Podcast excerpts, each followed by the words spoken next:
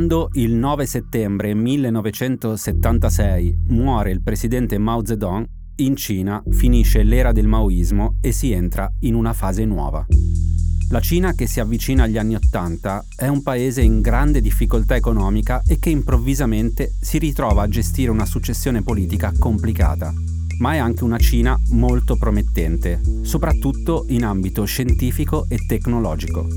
Nonostante il caos della rivoluzione culturale, la ricerca scientifica cinese aveva prodotto risultati molto incoraggianti, tra cui soprattutto il primo test nucleare andato a buon fine nel 1964. Insomma, la Cina appena dopo Mao era una potenza tecnologica in erba, pronta a ricevere la spinta di un altro grande capo di Stato comunista, Deng Xiaoping. Ora, qui ci dovete perdonare, ma dobbiamo correre un po', perché se ci soffermiamo su Deng Xiaoping, come Deng Xiaoping meriterebbe, una puntata non basta, e forse neanche una serie intera. Quindi, veramente tagliato con l'accetta. Deng Xiaoping non ha vita facile e la successione di Mao è una guerra intestina tra varie fazioni del Partito Comunista Cinese. Quella di Deng alla fine prevale e quando nel 1978 diventa leader del partito e del paese, inizia prima a consolidare la sua posizione, poi ad accentrare quanto più potere possibile nelle sue mani. In questo la parabola è simile a quella di Mao e di Xi Jinping, il leader della Cina di oggi.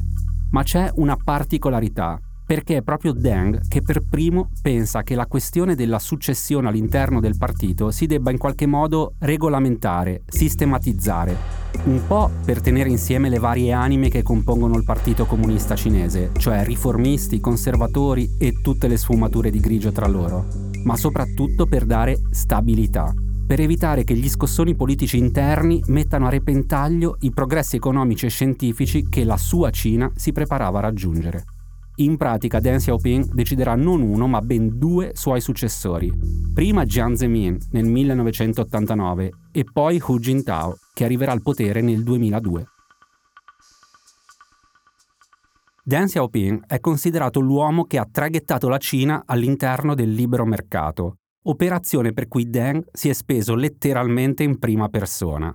Nel 1979, ad esempio, per dire a tutto il mondo che la Cina stava cambiando, prende e se ne va negli Stati Uniti. Ed è la prima volta in assoluto per un leader cinese. È un evento storico per cui i media dell'epoca vanno pazzi. The eyes of Texas were on Deng Xiaoping today as the Chinese vice premier continued his tour of this country.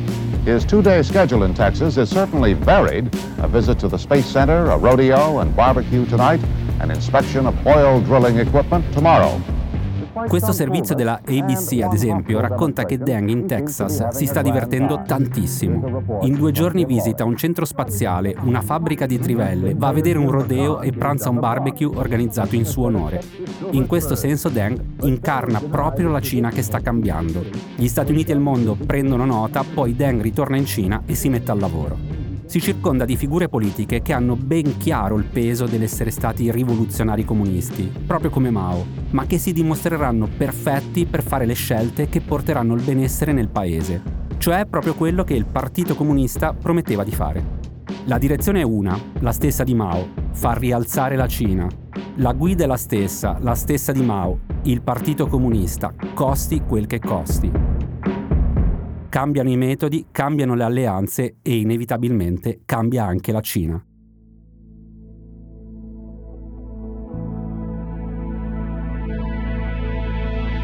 Io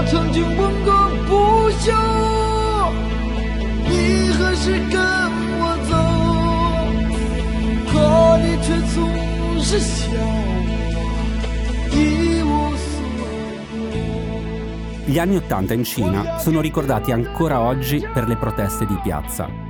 La colonna sonora di quegli anni la canta Zui Jian, il padre del rock cinese, e il suo pezzo più celebre è I Wu Suo Yo.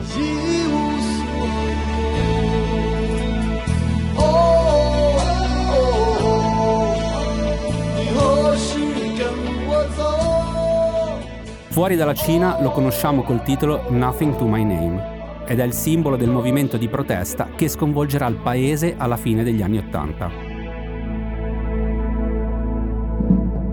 Il momento clou è nel 1989, in piazza c'è di tutto. Critici del partito, filo occidentali, intellettuali che chiedono più spazio ai tavoli del potere, lavoratori disillusi dalle riforme di Deng. Prima delle riforme le certezze erano poche, ma c'erano. Un lavoro in un'azienda statale, la casa, la sanità gratis. Era quella che si chiamava la ciotola di riso garantita. Deng fa le riforme economiche, sono la precondizione per aprire la Cina al mercato. E una parte della popolazione cinese capisce che se le cose cambiano nell'economia, possono cambiare anche in altri ambiti, nella società, nella politica. È l'occasione per fare una Cina nuova. A Pechino gli studenti si accampano in piazza Tiananmen e chiedono riforme politiche oltre che economiche e una maggior partecipazione popolare ai processi decisionali e soprattutto chiedono una vera e propria lotta contro la corruzione del partito. Deng all'inizio lascia correre, ma poi le proteste diventano incontenibili e quindi, per riportare l'armonia, la dirigenza del partito decide che è ora di usare le maniere forti. È il 4 giugno del 1989.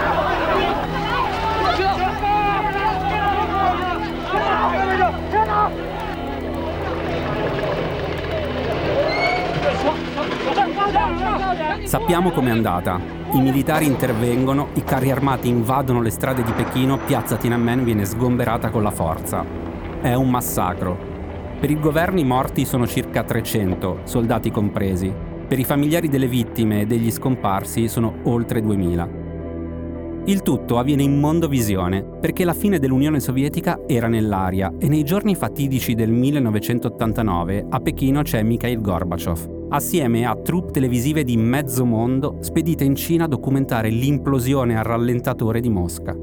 Per la Cina che vuole aprirsi al mondo è una figuraccia terribile. La comunità internazionale è indignata e prende le distanze dalla dirigenza comunista, ma Deng Xiaoping tira dritto. Anzi, spinge l'acceleratore sulla sua idea, quella di riforme e apertura, che significa aprire la Cina al mercato globale.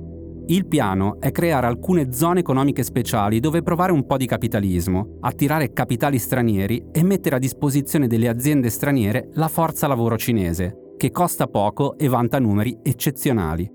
E infatti l'embargo del mondo che isola la Cina dura poco. Tutti si accorgono che per il mercato la Cina è ormai fondamentale, la globalizzazione deve procedere e quindi gli indignati si ricredono molto molto velocemente. Da un lato c'è la repressione, dall'altro l'apertura. Succede tutto negli anni Ottanta. In Cina nascono riviste e giornali, canali televisivi locali, miriadi di stazioni radio e si sviluppa una specie di cultura pubblicitaria pur senza alcuna regolamentazione. Arrivano le audiocassette da Hong Kong, le mode occidentali e in questo clima di grande euforia nascono anche alcune aziende. A fondarle o a gestirle sono manager sui generis, dirigenti cresciuti durante il maoismo, che di gestione aziendale sanno poco, ma sono pragmatici e hanno le intuizioni che servono per sfondare in questa Cina nuova. Uno di questi pionieri si chiama Ren Zhengfei. Ren riesce a entrare nel Partito Comunista solo nel 1978 perché aveva un problema. Il padre aveva militato nel Partito Nazionalista di Chiang Kai-shek, il nemico dei comunisti durante la guerra civile comincia la sua ascesa lavorando al genio militare dell'esercito. Nel 1983 si congeda. Ren fiuta l'aria, capisce che la Cina sta cambiando e decide di trasferirsi a Shenzhen, che all'epoca è poco più di un villaggio di pescatori come ce ne sono tanti nella Cina meridionale. Ma Deng l'ha battezzata come uno dei laboratori del capitalismo con caratteristiche cinesi. Shenzhen diventa una zona economica speciale, le tasse sono poche e gli incentivi per investire tanti. E mentre Shenzhen si sta trasformando in una megalopoli, Ren è lì, pronto ad approfittarne. Si occupa di centraline telefoniche e insieme ad altri soci decide di mettersi in proprio. Fondano un'azienda e la chiamano Huawei. Quando la piccola azienda di Ren inizia la sua scalata è il 1987. Punta prima al mercato interno, ma ha ambizioni internazionali. Quasi 40 anni dopo, Huawei è talmente grande e importante da essere al centro dello scontro tecnologico tra Cina e Stati Uniti. In piccolo, la storia di Huawei è la storia dell'ascesa della Cina, di un paese devastato che diventa una superpotenza. Ed è una storia di successi, di crisi, di sanzioni, guerre commerciali, arresti internazionali e ripicche. A un certo punto, neanche un paio d'anni fa, Huawei sembrava sul punto di crollare, di morire. E invece no, Huawei è ancora viva. Sono Simone Pieranni e questo è Altri Orienti, un podcast di Cora Media. Ogni settimana vi raccontiamo cosa succede in Asia e come cambia un continente che determinerà anche il nostro futuro.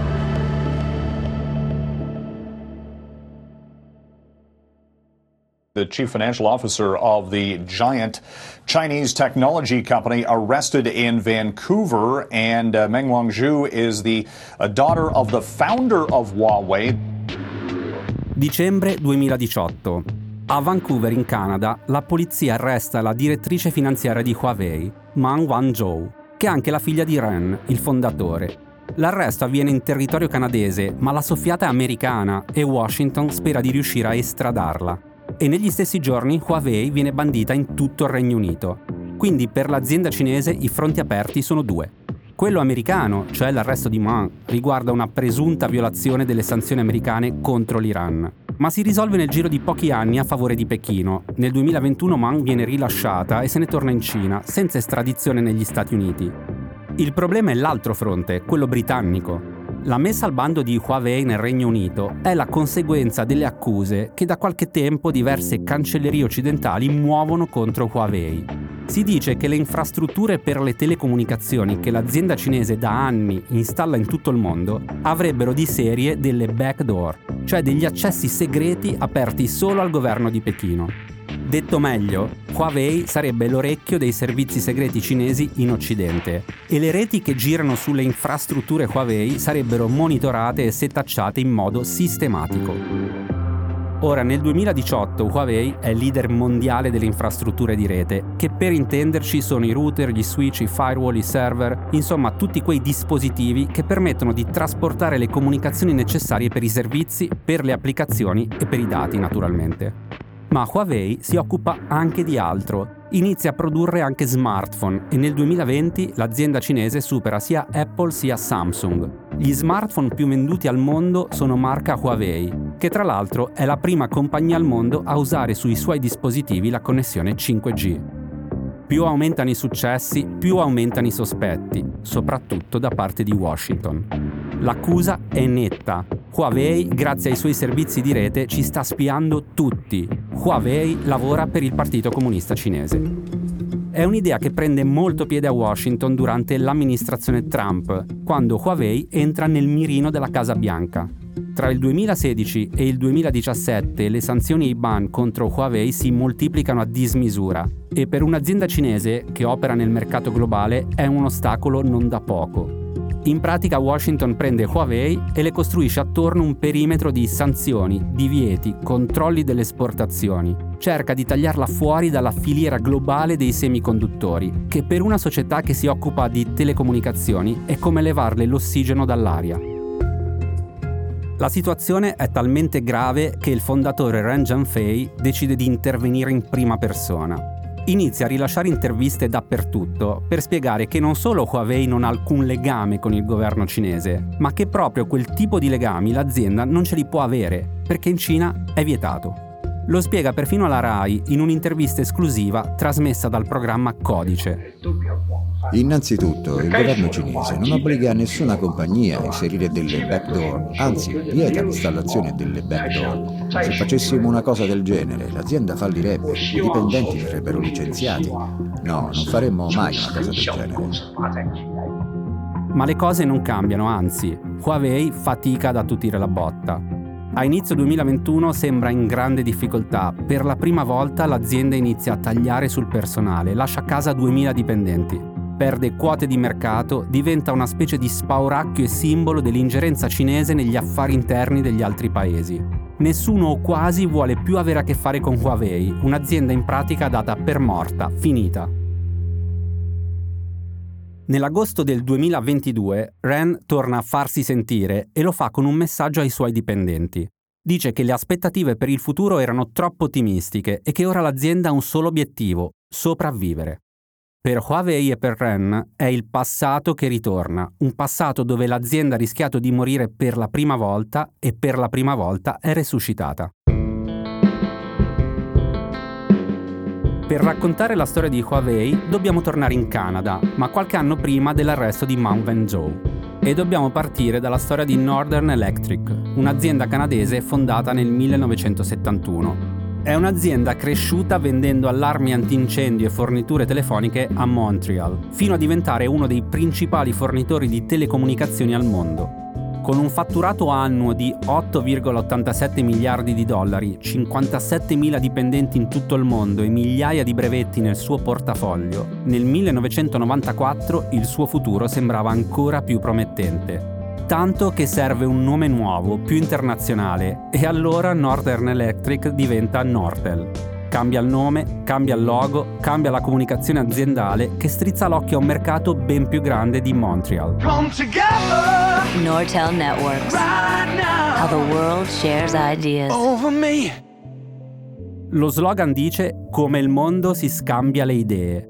Perché Nortel si vuole prendere tutto il mondo e a metà anni 90 punta gli occhi su un mercato in forte ascesa, quello cinese. Sembra l'occasione della vita e invece si rivelerà un disastro. La Nortel si racconta come un'azienda alle prese con una missione epica. Il mondo delle reti sarà un mondo migliore. I confini spariranno, il mercato sarà globale. Faremo soldi e porteremo le nostre idee ovunque. E chi ragionava così a metà degli anni 90 ha trovato una sponda impensabile a Washington. Il 31 marzo 1994 gli Stati Uniti e gli alleati della Nato aboliscono il regolamento che fin dalla guerra fredda aveva impedito la maggior parte delle esportazioni di telecomunicazioni verso le economie del blocco socialista e comunista, Cina compresa. Tre settimane dopo la Cina si connette per la prima volta a Internet. Nel suo libro intitolato The Digital Silk Road, l'analista Jonathan Hillman ricorda che la corsa per collegare il paese più popoloso del mondo era iniziata. Le dimensioni e le esigenze della Cina erano impossibili da ignorare. Solo nel 1994 la Cina aggiunge 10 milioni di linee telefoniche principali e 930.000 nuovi abbonati di telefonia mobile, con un tasso di crescita anno su anno superiore al 50% per le linee fisse e quasi del 150% per i telefonini. Ma un anno dopo la Cina aveva ancora meno di 3 linee ogni 100 persone e questo significava una cosa, la domanda non mancava. Le aziende occidentali, ricorda sempre Hillman, hanno visto questa opportunità con una mentalità da corsa all'oro. E Nortel era lì. Nel 1988 aveva lanciato la sua prima joint venture con un'azienda cinese per la produzione di reti telefoniche, spesso installate in hotel e agenzie governative. Quattro anni dopo, nel 1992, l'impresa vendeva più di 100.000 linee all'anno e progettava di triplicare la produzione quattro manager canadesi supervisionavano 200 impiegati cinesi. La concorrenza era forte, tutti volevano esportare tecnologia in Cina. Ma Nortel ci aveva visto più lungo degli altri, aveva il vantaggio di essere già in Cina e prova a capitalizzare sulle sue giuste intuizioni. Diventa la prima azienda straniera in assoluto ad aprire un dipartimento di ricerca e sviluppo in Cina, a Pechino, e apre anche una fabbrica di semiconduttori a Shanghai ma i dirigenti di Nortel non avevano capito che il trasferimento di tecnologia è irreversibile. Una volta che c'è l'accordo non si può più tornare indietro, non si può dire ai cinesi di disimparare le cose che hanno imparato. E l'accesso al mercato cinese per un'azienda straniera non è mai garantito al 100%. Dipende da tanti fattori, da tante variabili, che è difficile interpretare perché vengono decise dove non arrivano gli occhi e le orecchie di tutti, cioè dentro al Partito Comunista. In verità, queste sfumature del business in Cina non le capivano in tanti, non solo Nortel. Per dire, lo stesso presidente americano Bill Clinton, parlando di Cina in un discorso del 1993, dice Il cambiamento è alle porte. Le stelle polari che hanno guidato i nostri affari negli ultimi anni sono scomparse. L'Unione Sovietica è scomparsa. L'espansionismo comunista è finito. Allo stesso tempo, una nuova economia globale di costante innovazione e comunicazione istantanea sta tagliando il nostro mondo come un nuovo fiume, fornendo sia potere che novità inedite alle persone e alle nazioni che vivono lungo il suo corso. Per gli Stati Uniti spingere sull'esportazione delle telecomunicazioni faceva parte di una strategia più ampia, che avrebbe dovuto prendere due piccioni con una fava, ampliare il mercato globale ed eliminare le minacce straniere alla sicurezza nazionale americana. Secondo la Casa Bianca, più democrazia e mercati più aperti in tutto il mondo avrebbero portato a più sicurezza e affari migliori per gli Stati Uniti. Questo era un ragionamento molto condiviso in Occidente in quegli anni, quando valori democratici, capitalismo e libero mercato erano considerati inscindibili, un pacchetto completo che o si prendeva tutto insieme o niente. La Cina di quegli anni ha dimostrato che non era vero, che si poteva aprirsi al mercato e basta, senza svolte democratiche e che alla fine la cosa al mercato non spiaceva più di tanto. E la storia di Huawei in questo è un esempio da manuale. Ren Zhengfei ha sempre raccontato una cosa, che nel 1994 Huawei stava combattendo per sopravvivere. I fornitori stranieri, come abbiamo visto, dominavano il mercato cinese e Huawei sembrava destinata al fallimento. Bella l'intuizione, eh, ma non si può competere con certi giganti. E poi il Made in China all'epoca non tirava neanche in Cina. La moda era tutta per i prodotti stranieri, sembravano migliori, più funzionali e perché no, anche più fighi di quelli cinesi. E in quegli anni il Partito Comunista Cinese era impegnato nell'apertura del mercato, ma i soldi li metteva soprattutto nelle aziende statali. Le imprese private come Huawei, almeno ufficialmente, dovevano camminare con le loro gambe. Ma il capo di Huawei, Ren Zhengfei, sa che per far sopravvivere la sua azienda serve l'aiuto della politica serve che il partito dia una mano alle imprese private cinesi e quindi muove i suoi guansi, come si dice in Cina, muove le sue conoscenze, i suoi ganci dentro al partito e nel giugno 1994 riesce a incontrare il presidente Jiang Zemin.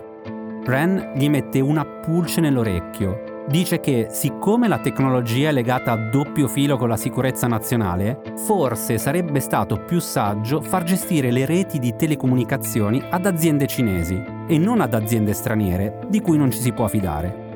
Attenzione, questo è lo stesso identico discorso che oggi, 30 anni dopo, fanno gli Stati Uniti rispetto alle aziende cinesi. Comunque, negli anni 90 questa era una questione che il partito si era già posto, ma pensava che nessuna azienda privata in Cina avrebbe potuto fare quello che facevano le aziende straniere. Jiang Zemin però si fida di Ren, dice che si può provare e il destino di Huawei prende tutta un'altra piega.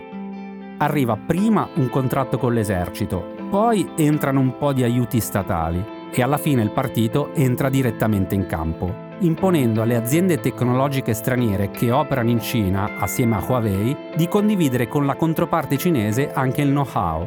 Cioè, se volete continuare a fare affari in Cina, dovete farci vedere cosa fate e come lo fate. Per Huawei è una fortuna, per Nortel è una condanna. Nel 2007 il fatturato di Huawei supera quello di Nortel. Nel 2009 Nortel va in bancarotta, Huawei diventa leader mondiale nel settore delle infrastrutture di rete.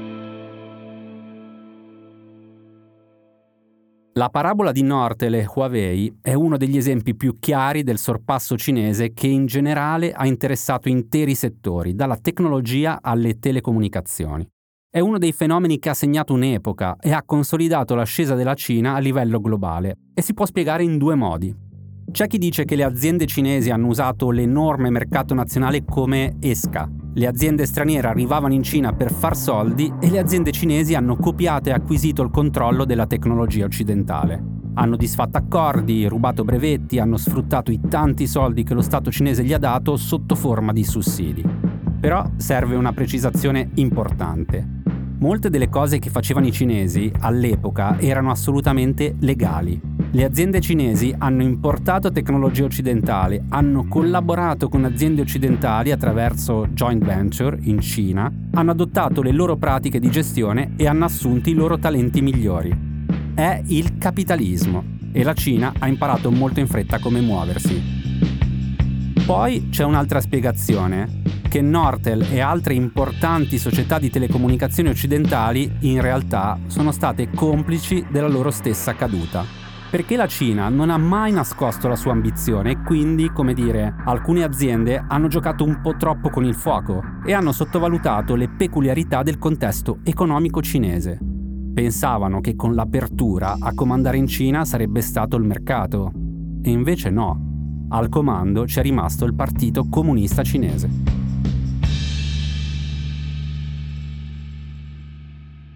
E siamo tornati ai giorni nostri. Huawei era data per morta, di nuovo. Lontano dai big nel mercato degli smartphone, bloccate le sue infrastrutture di rete in quasi tutto il mondo occidentale e i sospetti di essere al servizio delle spie cinesi che non se ne vanno. Era riuscita a mantenere posizioni abbastanza solide nei mercati emergenti, ma sembrano non bastare. Huawei rischiava di chiudere. Ma più le cose andavano male, più Ren Zhengfei ricordava che Huawei è nata e cresciuta nel mercato più complicato al mondo, quello cinese, dove la concorrenza interna è agguerritissima, dove i consumatori non sono per niente fedeli, anzi, e dove sopravvive chi innova, vince chi si inventa qualcosa di nuovo. E così Huawei, che oggi ha 207.000 dipendenti in 107 paesi, ancora una volta ha indicato una via al mercato e alle aziende cinesi. Quando gli Stati Uniti hanno vietato le esportazioni di software diretti a Huawei, Huawei ha iniziato a svilupparsene in casa e in epoca di forte spinta all'autosufficienza voluta dalla leadership del PCC, ancora una volta Huawei si è allineata. Ma l'azienda cinese ha anche deciso di puntare molto sul business dei veicoli elettrici, una delle next big thing sia sul mercato cinese sia su quelli internazionali. Insomma, Huawei non è morta e potrebbe tornare a bussare alle porte dei mercati occidentali a bordo di un'auto elettrica prodotta interamente in Cina, componenti comprese. Attenzione, non saranno auto di marca Huawei, su questo Ren Zhengfei è stato chiaro. Il mercato è in espansione e Huawei può fornire la componentistica che manca alle aziende cinesi, senza andarle a comprare in giro. Tutto cinese.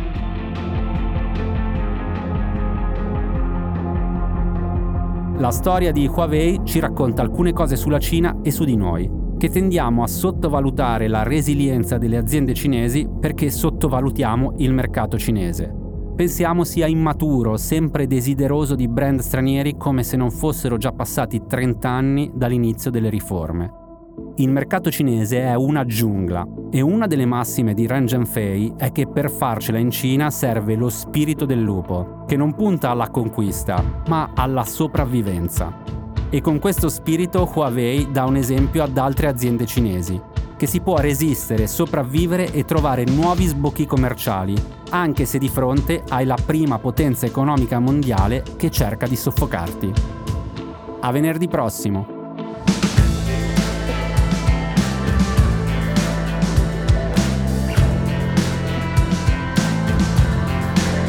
Altri Orienti è un podcast di Cora News prodotto da Cora Media, scritto da Simone Pieranni e Matteo Miavaldi.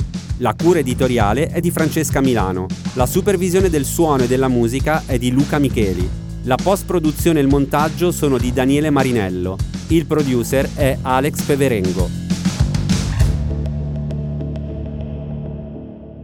Le fonti dei contributi audio sono indicate nella sinossi.